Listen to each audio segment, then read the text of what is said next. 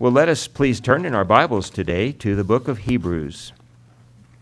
We're continuing on here in Hebrews chapter 6, and we're going to spend a lot of time with one of the great patriarchs of the faith today, Abraham. So, beloved, let us stand as we hear the reading of God's Word, and so we believe that this is God's inerrant and inspired and infallible Word. So we stand just to honor the Word of God, and we would not treat it as something common, but as the very Word of God to us. Hear now the Word of the Lord in chapter 6, and I'm going to begin reading in verse 1, just verse 1, and then skip down to verse 11. Therefore, leaving the elementary teaching about the Christ, let us press on to maturity, not laying again a foundation of repentance from dead works and of faith towards God. Now down to verse 11. And we desire that each one of you show the same diligence so as to realize the full assurance of hope until the end, so that you will not be sluggish, but imitators of those who through faith and patience inherit the promises. For when God made the promise to Abraham, since he could swear by no one greater, he swore by himself, saying, I will surely bless you, and I will surely multiply you. And so, having patiently waited, he obtained the promise. For men swear by one greater than themselves, and with them an oath given as confirmation is an end of every dispute.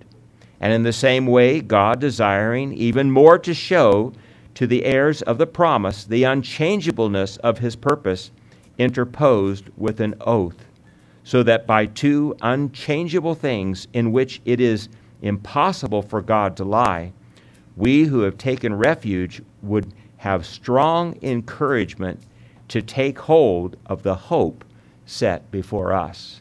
Let us pray. Our Heavenly Father, we are so thankful for that hope that you have given to us and for the reasons that we know it is so sure.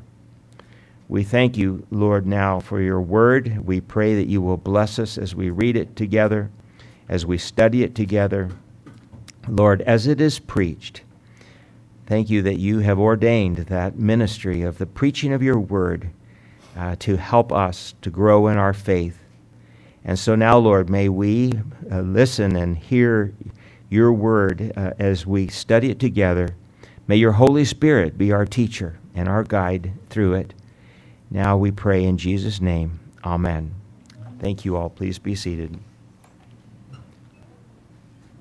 The one thing that Christians have, one of the things I should say that Christians have that the world does not have, beloved, is assurance of the hope that we have.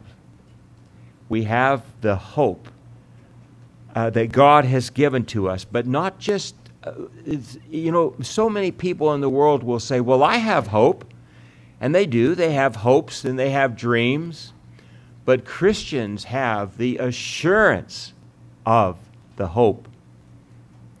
We have a peace that the world does not have. We have a joy that the world does not have as God's children. And beloved, we have a hope that the world does not know and have.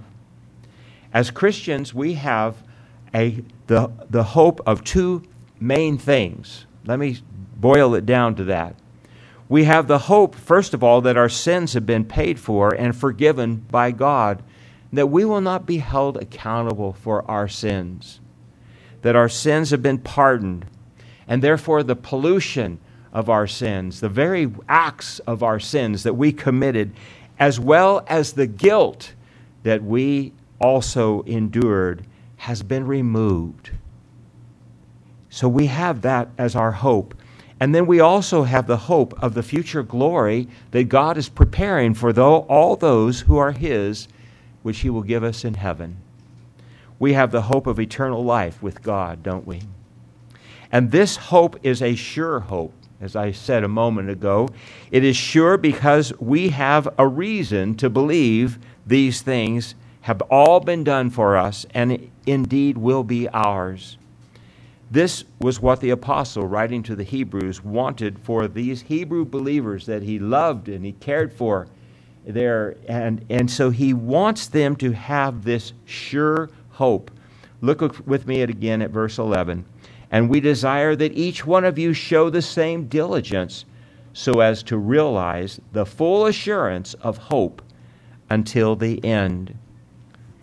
The word here translated, the full assurance, means the full persuasion. And it refers to a state of mind where there is no doubt, a state of mind where there is the fullest conviction. The apostle admonished the Hebrews here to be diligent, to mature in the faith, in the understanding of the Word of God, and to hold to it only, to hold to it tenaciously, so that they would have this full assurance of their hope, again, of the pardon of their sins and of eternal life. A few weeks ago, we learned that assurance of hope is something that the Holy Spirit, for us to have assurance of hope, and you can put in there assurance of salvation, that we know that we are the Lord's, that we know that He has saved us, but the hope, again, that our sins are forgiven, and the hope of God, of what God has promised us, He will give to us in eternal life. These things are something that the Holy Spirit gives to us. They're not something that just falls out of the sky. No, God's Spirit Himself gives this to us. And we have learned that assurance of hope, or assurance of our salvation, is the result of three things that the Holy Spirit does for us when we are born again, or we are born from above, when God saves us. Let's just say it that way. And those three things that the Holy Spirit does for us is justification and adoption and sanctification. Now, when we think of those first two, justification and adoption, we know them by faith. We believe that we are justified and adopted into God's family because the Bible tells us that that is the case. The Holy Spirit then confirms that in our hearts, that that is the case. But now sanctification is a little different, isn't it? Sanctification is something that we really experience and we actually see the result of, because the change of, in our lives. Let's remember what sanctification is.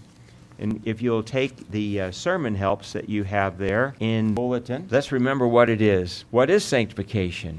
Sanctification is the work of God's free grace, whereby we are renewed in the whole man after the image of God, and are enabled more and more to die unto sin and to live unto righteousness.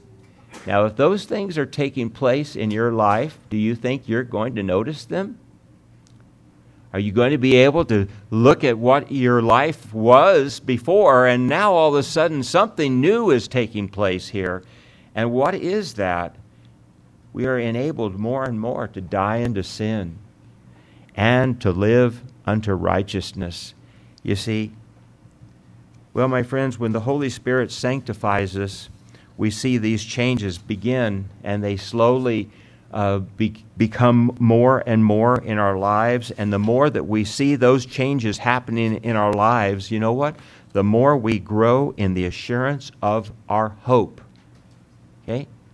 Remember, the Apostle John was able to say in 1 John 2, verse 3, and I have it there for you, "And by this we know that we have come to know Him." See, he's talking about assurance there, isn't he? "If we keep His commandments." The result of sanctification is that we strive to keep God's commandments, to live in the ways God has called us to live according to His Word. That's the result of sanctification, you see. And because God has made us His children, and we love Him, and we thank Him, and we want to do those things. And then our assurance of our hope grows, my friends. A few weeks ago, I shared with you a quote from Thomas Watson, who put it this way. He said this, "Sanctification is the seed. Assurance is the flower which grows out of it. Assurance is a consequence of sanctification. See how that works?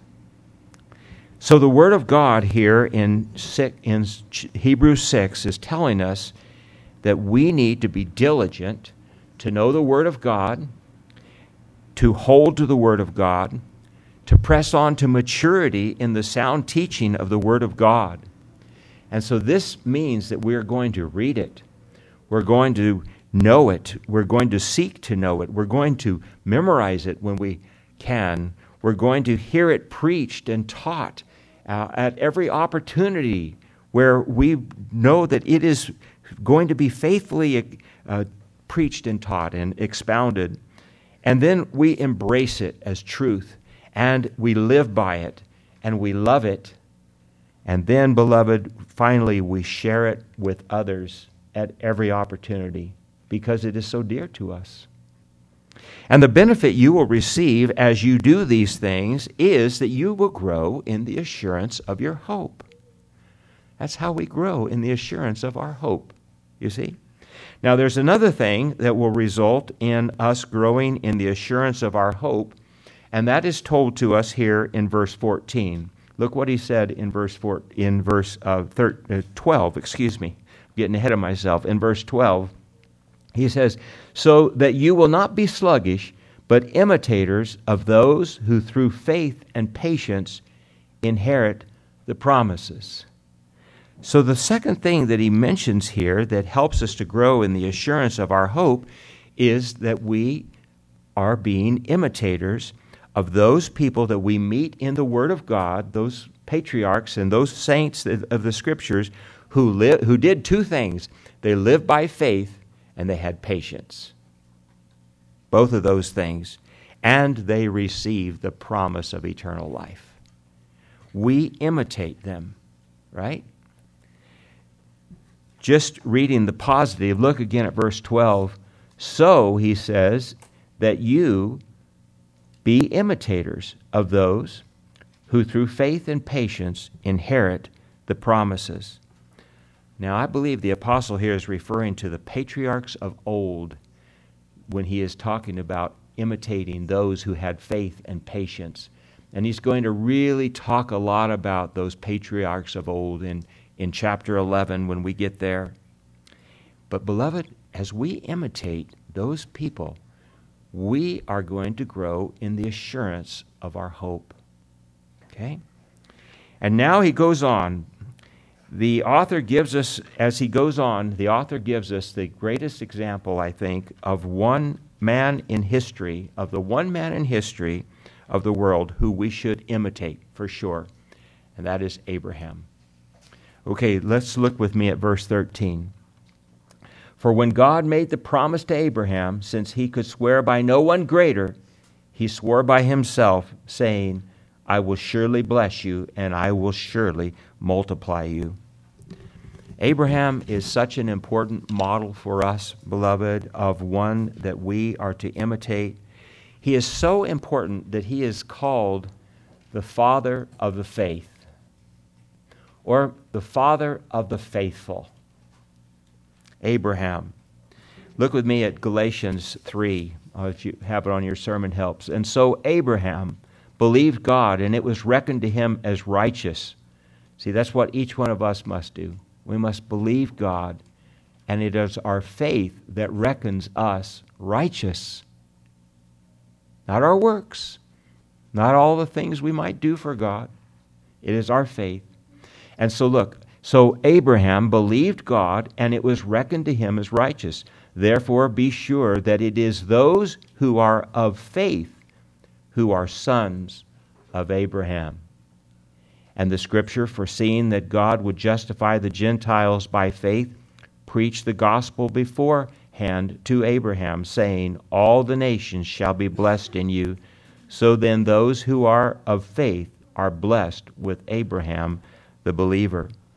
So that verse doesn't actually call Abraham the father of the faithful, but it tells us that we are sons of Abraham. That makes him our father, doesn't it? Because of the faith that Abraham had, God gave him the promises. He gave him the promise that he would make him the father of many, many people. Two main promises, the father of many people and a land for them to give, to be living in. Paul called Abraham our father in Romans 4:16. Look here at 4:16. For this reason it is by faith that it might be in accordance with grace, in order that the promise may be certain to all the descendants, not only those who are of the law, but also those who are of the faith of Abraham, who is the father of us all. There it is, right? This is why he is so important, my friends, as it calls him the father of us all. So the author says here in verse 13, going back to Hebrews 6:13, for when God made the promise to Abraham, since he could swear by no one greater, he swore by himself, saying, I will surely bless you, and I will surely multiply you. And so, having patiently waited, he obtained the promise. Abraham is a great example, beloved, to us of a man who had the promises of God, and then he had faith and patience regarding those promises of God. His life, Abraham's life, is perhaps the best example of faith in action. As remember what he did, he left the home, his home where he had lived for the first 75 years of his life, and he obeyed God to leave everything and go to the land that God would show him. And he stepped out in faith, didn't he, to go to the promised land of Canaan. And then we think about Abraham. He finally had his first descendant 25 years later at the age of 100 years old, with his wife herself being 90 and well past the age of bearing children. And then when God tested him, he again demonstrated his faith in God and God's word, in that he was willing to obey God's command to offer up his son as a sacrifice, because that's what God told him he wanted him to do. Abraham is so important to us, beloved, because we can so clearly see what faith is in Abraham. Faith is an intangible thing. Intangible means you can't taste it, you can't touch it, you know, you can't see it with your eyes. None of our senses can apprehend it, if that's the right word, I don't know. It's an intangible thing, and no one can see your faith unless you demonstrate it, right? Abraham didn't just go around saying that he had faith in God, my friends. He proved it by doing what God told him to do. That's how he did it. Each one of us who put our faith in God must also step out and live by faith as Abraham did. We have to demonstrate our faith. A gentleman by the name of Karl Broberg said it very well. Look what he said in this little quote I have for you on your sermon helps there. He said, we all must step out in faith to our promised land, as he did, making our leap and bear fruit for God, and even sacrifice what we love most in life for God if he wills. Abraham is the friend of God for us to emulate. I really appreciate that idea that each one of us have to do what God tells us to do. As Abraham had to step out to the promised land, we have to step out too to do what God tells us to do. And here the apostle had a specific promise in mind that he's talking about in Hebrews chapter 6 that God had given to Abraham, which Abraham believed, and he demonstrated his faith in doing. And this specific promise is now here in verse 14, saying, I will surely bless you, and I will surely multiply you. The quotation the apostle used here comes most directly from Genesis 22. Would you all turn back in your Bibles to Genesis chapter 22? We're going to spend quite a bit of time here in Genesis. And so let's take a look at this, where the where the apostle is quoting from is here in Genesis 22. And I'm going to begin reading in verse 16 and 17. So listen now to what it says. Then the angel, let's say verse 15. Then the angel of the Lord called to Abraham a second time from heaven, and he said, "By myself I have sworn, declares the Lord, because you have done this thing and have not withheld your son, your only son." Now listen to the promise. "I will greatly bless you, and I will greatly multiply your seed as the stars of the heaven, as the sand which is on the seashore, and your seed shall possess the gates of their enemy." Beloved, this is in the context of when God commanded Abraham to sacrifice his dear son, who he had waited for 25 years for. We who know the story know that God was only testing Abraham when he told him to take his son to make a sacrifice. God does not call people to ever sacrifice a child. That is totally pagan. But in this case here, Abraham understood that this was what God called him to do. But again, God was only testing him. We understand that. And I think that this test was for us, for our benefit, who are the children of Abraham by faith, because God knew that Abraham would trust him to the uttermost. Even God didn't have to test Abraham's in his faith. In a way, he did test him in his faith, but he knew what Abraham was going to do, even in this case. But Abraham, like us, had to live out his faith in real time, and we have the benefit of seeing what real faith in God looks like as we look at what Abraham was willing to do, to the extent at which he was willing to obey God. When Abraham prepared everything and took his son to that place that he was going to sacrifice him, it was Mount Moriah, okay? I asked this question, what was it that Abraham trusted in? Was he just obeying God, to go do what God said? Or was he trusting in God for something? And I submit to you, he was. He trusted in God to fulfill his former promises to him, what God had already promised to him. When God commanded Abraham to sacrifice his son Isaac, Abraham was trusting in God's previous promise that he would give him many, many descendants, and that his descendants would be as numerous as the dust of the earth or the stars in the heavens. And so Abraham was trusting that God would raise Isaac up. If God was calling him to sacrifice his son, Abraham was trusting that God would raise him up. Okay? If we had time, we would look at the scripture when Abraham goes up he has his servants with him, and when he goes up on that mount to actually just take his son with him, he says to his servants, "You all wait here, and I and the lad will return."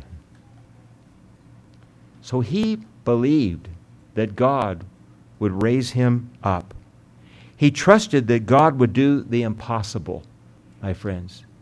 And that's something that we have to trust also, that God will do the impossible. Remember, Abraham was 75 years old when he received God's promise. I want to show you kind of the history here. He was 75 years old when he heard God's promise that he would make him into a great nation, and he would take him to a land that he would give to him. God promised Abraham, his promises begin back in Genesis 12. So turn back to Genesis 12. Now here's the first promise in verse 1 of Genesis 12. Now the Lord said to Abram, "Go forth from your country and from your relatives and from your father's house to the land which I will show you, and I will make you a great nation, and I will bless you and make your name great, and so you shall be a blessing. When someone tells you, if someone were to tell you that he is going to make you into a great nation, let's say if God were to tell you he's going to make you into a great nation, that means he's going to give you descendants, right? I mean, that's the only way that God could make Abraham a great nation. I will make you a great nation. Then God appeared to Abraham at a place called Shechem. And once again, there was the promise of an offspring and of a land that is given to him. Look down at verse 6 of chapter 12. Abram passed through the land. So Abraham has done what God said. He picks up everything and he's moving along. And it says, Abram passed through the land as far as the site of Shechem to the oak of Mamre. Now the Canaanite was then in the land. And the Lord appeared to Abraham, and he said, to your descendants I will give you this land. And so he built an altar there to the Lord who had appeared to him. You see, God once again gave him the promise of descendants. And then, after many years, Abraham still had not even one descendant. And so Abraham began to think that he might need to help God out. And so he suggested to God that God make his faithful servant, Eleazar of Damascus, as he is called, his heir. But God said, no. That's not how I'm going to give you descendants, Abraham. Again, the children, he gives him the promise, would still come from him and be as numerous as the stars in the sky. Let's look at Genesis 15. And we are here in verse 5. Okay? And he took him outside and he said, now look towards the heavens and count the stars if you are able to count them. And he said to him, so shall your descendants be. That was God's answer to him, you see. So, my friends, when Abraham was 86 years old, a descendant was born to him. His name was Ishmael. Look with me at chapter 16 and verse 16. And we see Abraham was 86 years old when Hagar bore Ishmael. But you will remember, once again, Abraham and his wife Sarah had taken the matter of a descendant into their own hands. They did not trust God as they should have, and they thought that they could help God out. But remember, if you all know anything about Ishmael, you know that what they did brought great problems to them, and it brought great problems to their whole descendants, didn't it? But it was then, my friends, that God told Abraham that a son by the name of Isaac would actually be his heir, would come from his wife, and would be the fulfillment of the covenant. Look with me at Genesis 17, and let's go to verse 20.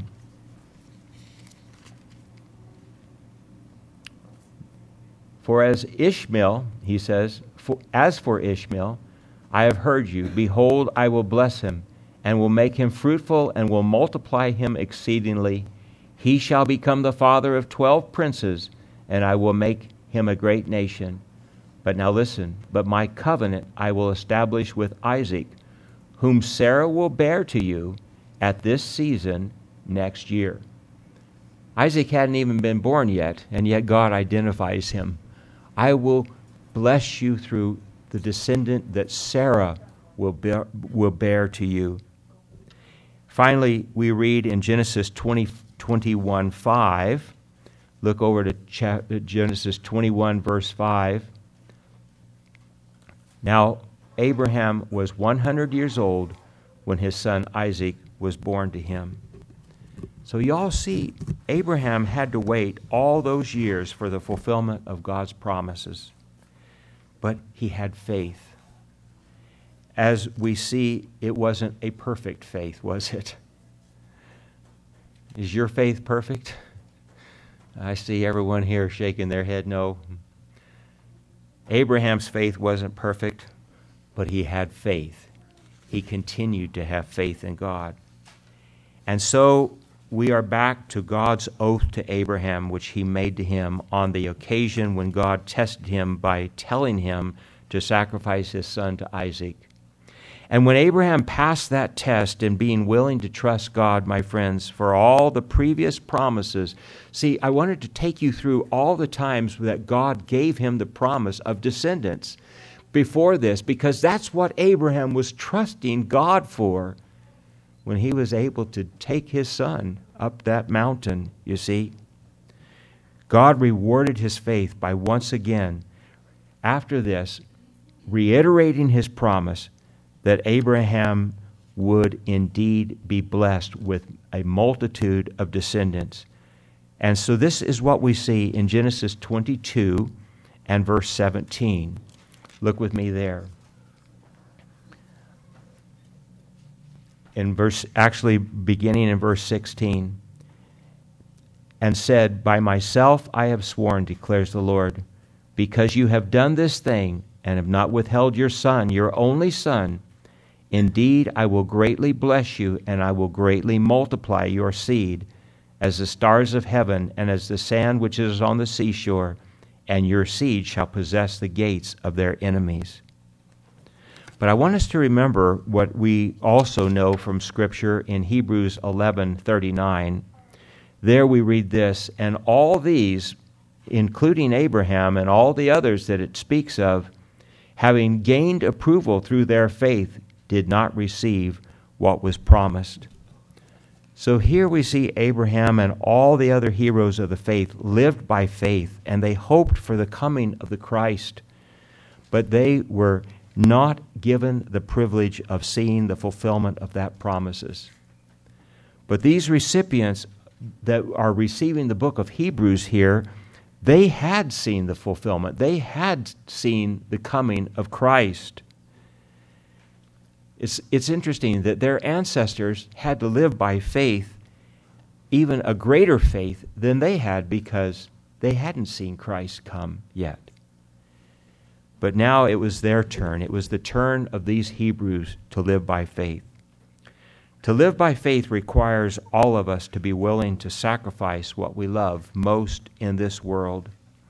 Think with me of what it says in Matthew 10. Look here. Jesus said, "He who loves father or mother more than me is not worthy of me, and he who loves son or daughter more than me is not worthy of me, and he who does not take up his cross and follow after me is not worthy of me. He who has found his life shall lose it, and he who has lost his life for my sake shall find it." We must love God, beloved, and trust God, what God has said more than anything else. This is what faith is. Abraham made many sacrifices, you know. He made many sacrifices. Abraham sacrificed much when he left the land that he was raised in, and he was willing to go to that land that he had never seen.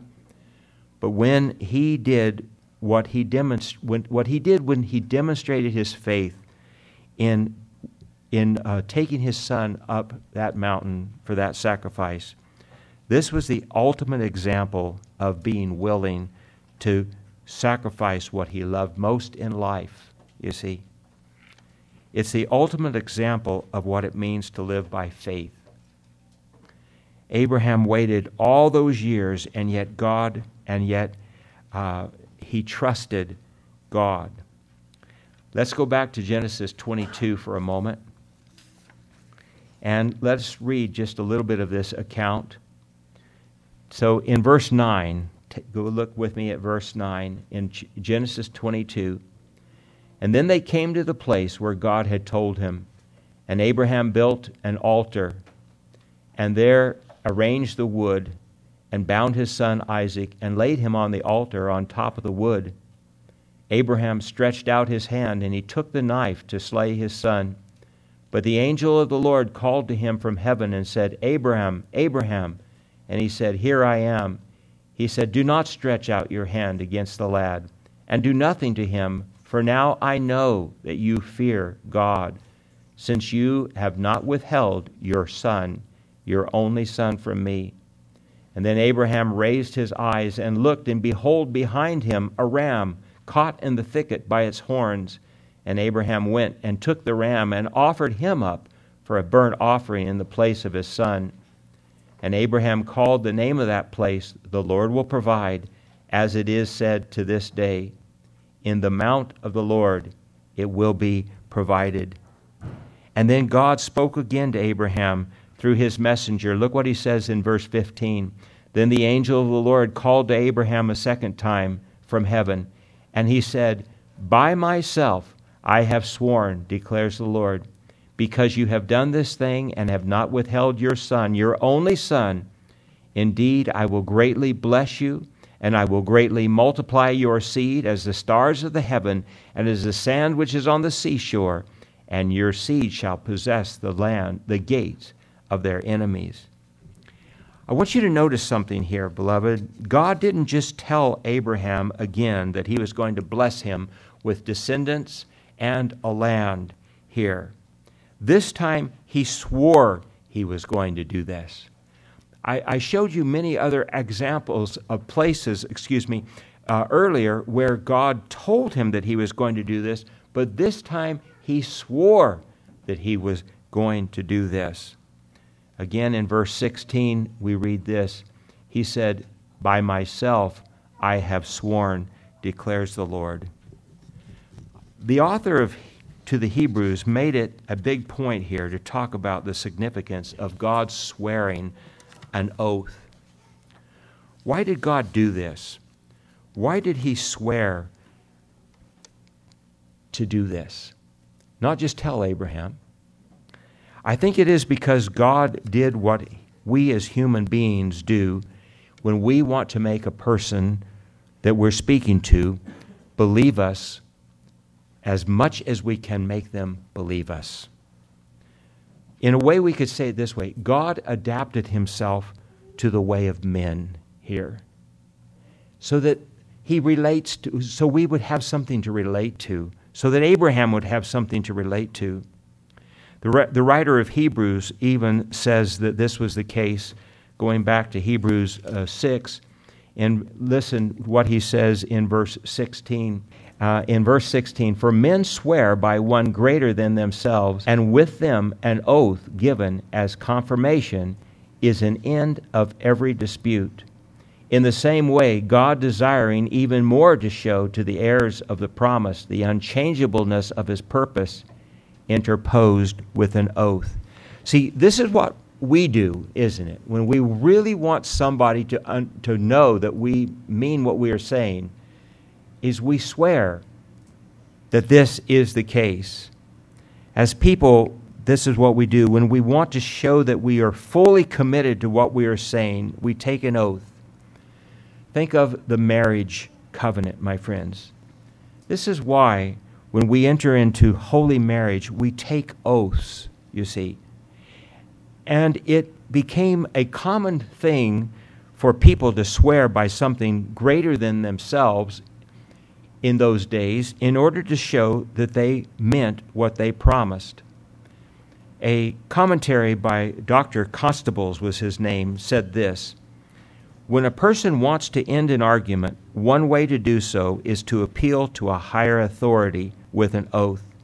For example, some people do this by saying, I am telling the truth, so help me God. We've heard people say that, or maybe we've said it ourselves, right? And so God accommodates Abraham here by reiterating his promise, not just telling him what he's going to do, but then confirming it with an oath. And we see that God did this on other occasions. God doesn't enter into very many oaths, but he does it in some occasions. Let me show you some examples of this. Look at your sermon helps, and you'll see in Isaiah 45. God says, I have sworn by myself, the word has gone forth from my mouth in righteousness, and it will not turn back, that to me every knee will bow, every tongue will swear allegiance. You can take that to the bank, my friends, that every knee is going to bow before God. Why? Because God said so. But why else? Because God swore to help us understand even more so. Look with me at Isaiah 54. For this is like the days of Noah to me, when I swore that the waters of Noah should not flood the earth again. So I have sworn that I will not be angry with you, nor will I rebuke you.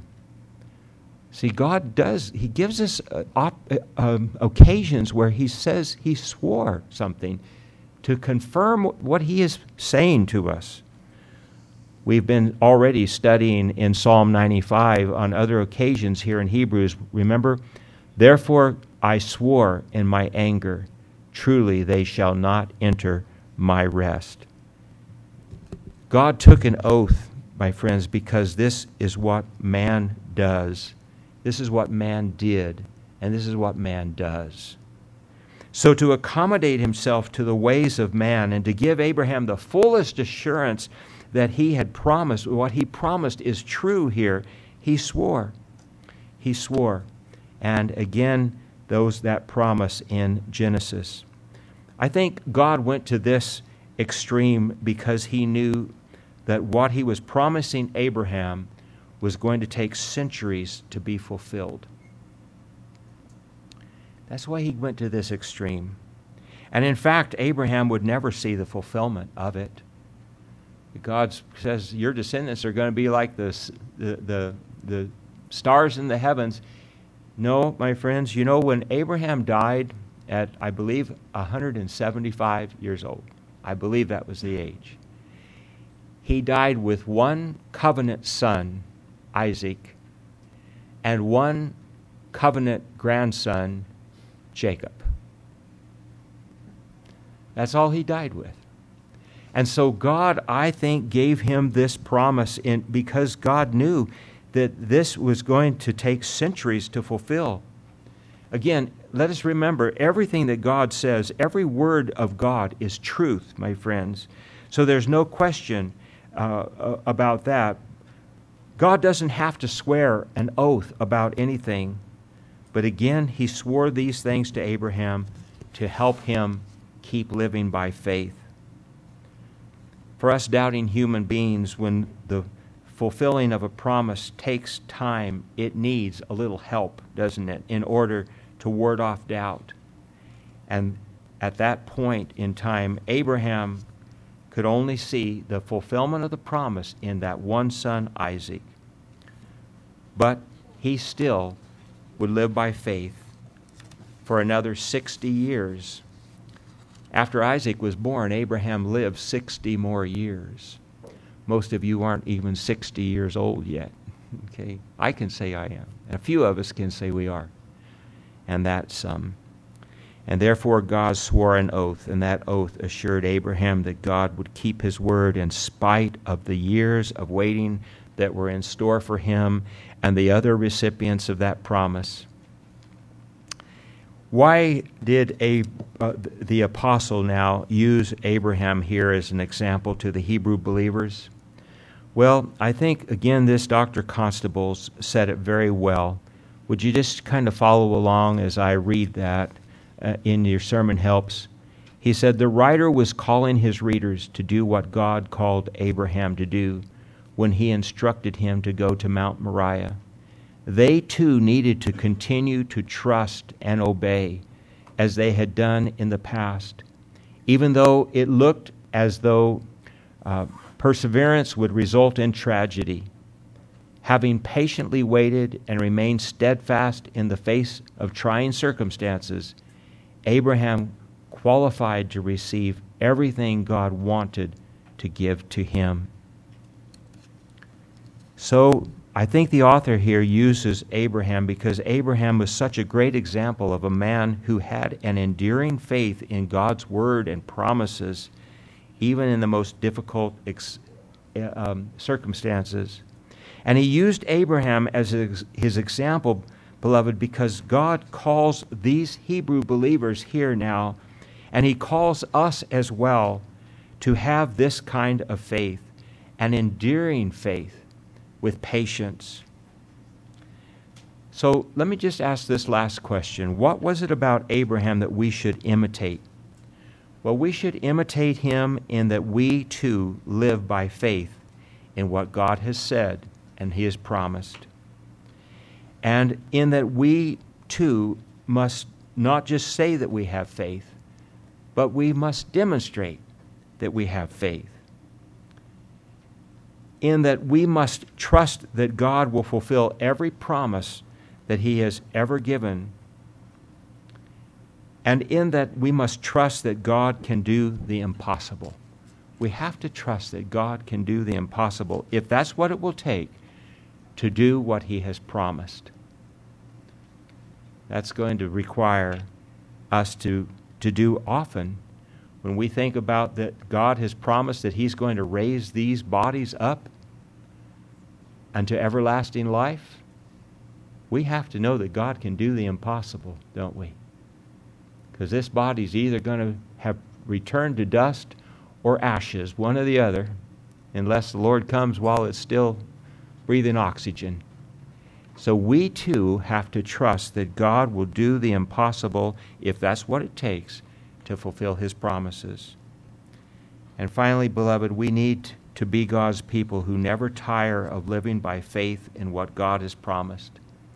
And again, for us, that would be for the pardoning of our sins and for the union and communion that God is preparing for us to have with Him in heaven for all of eternity.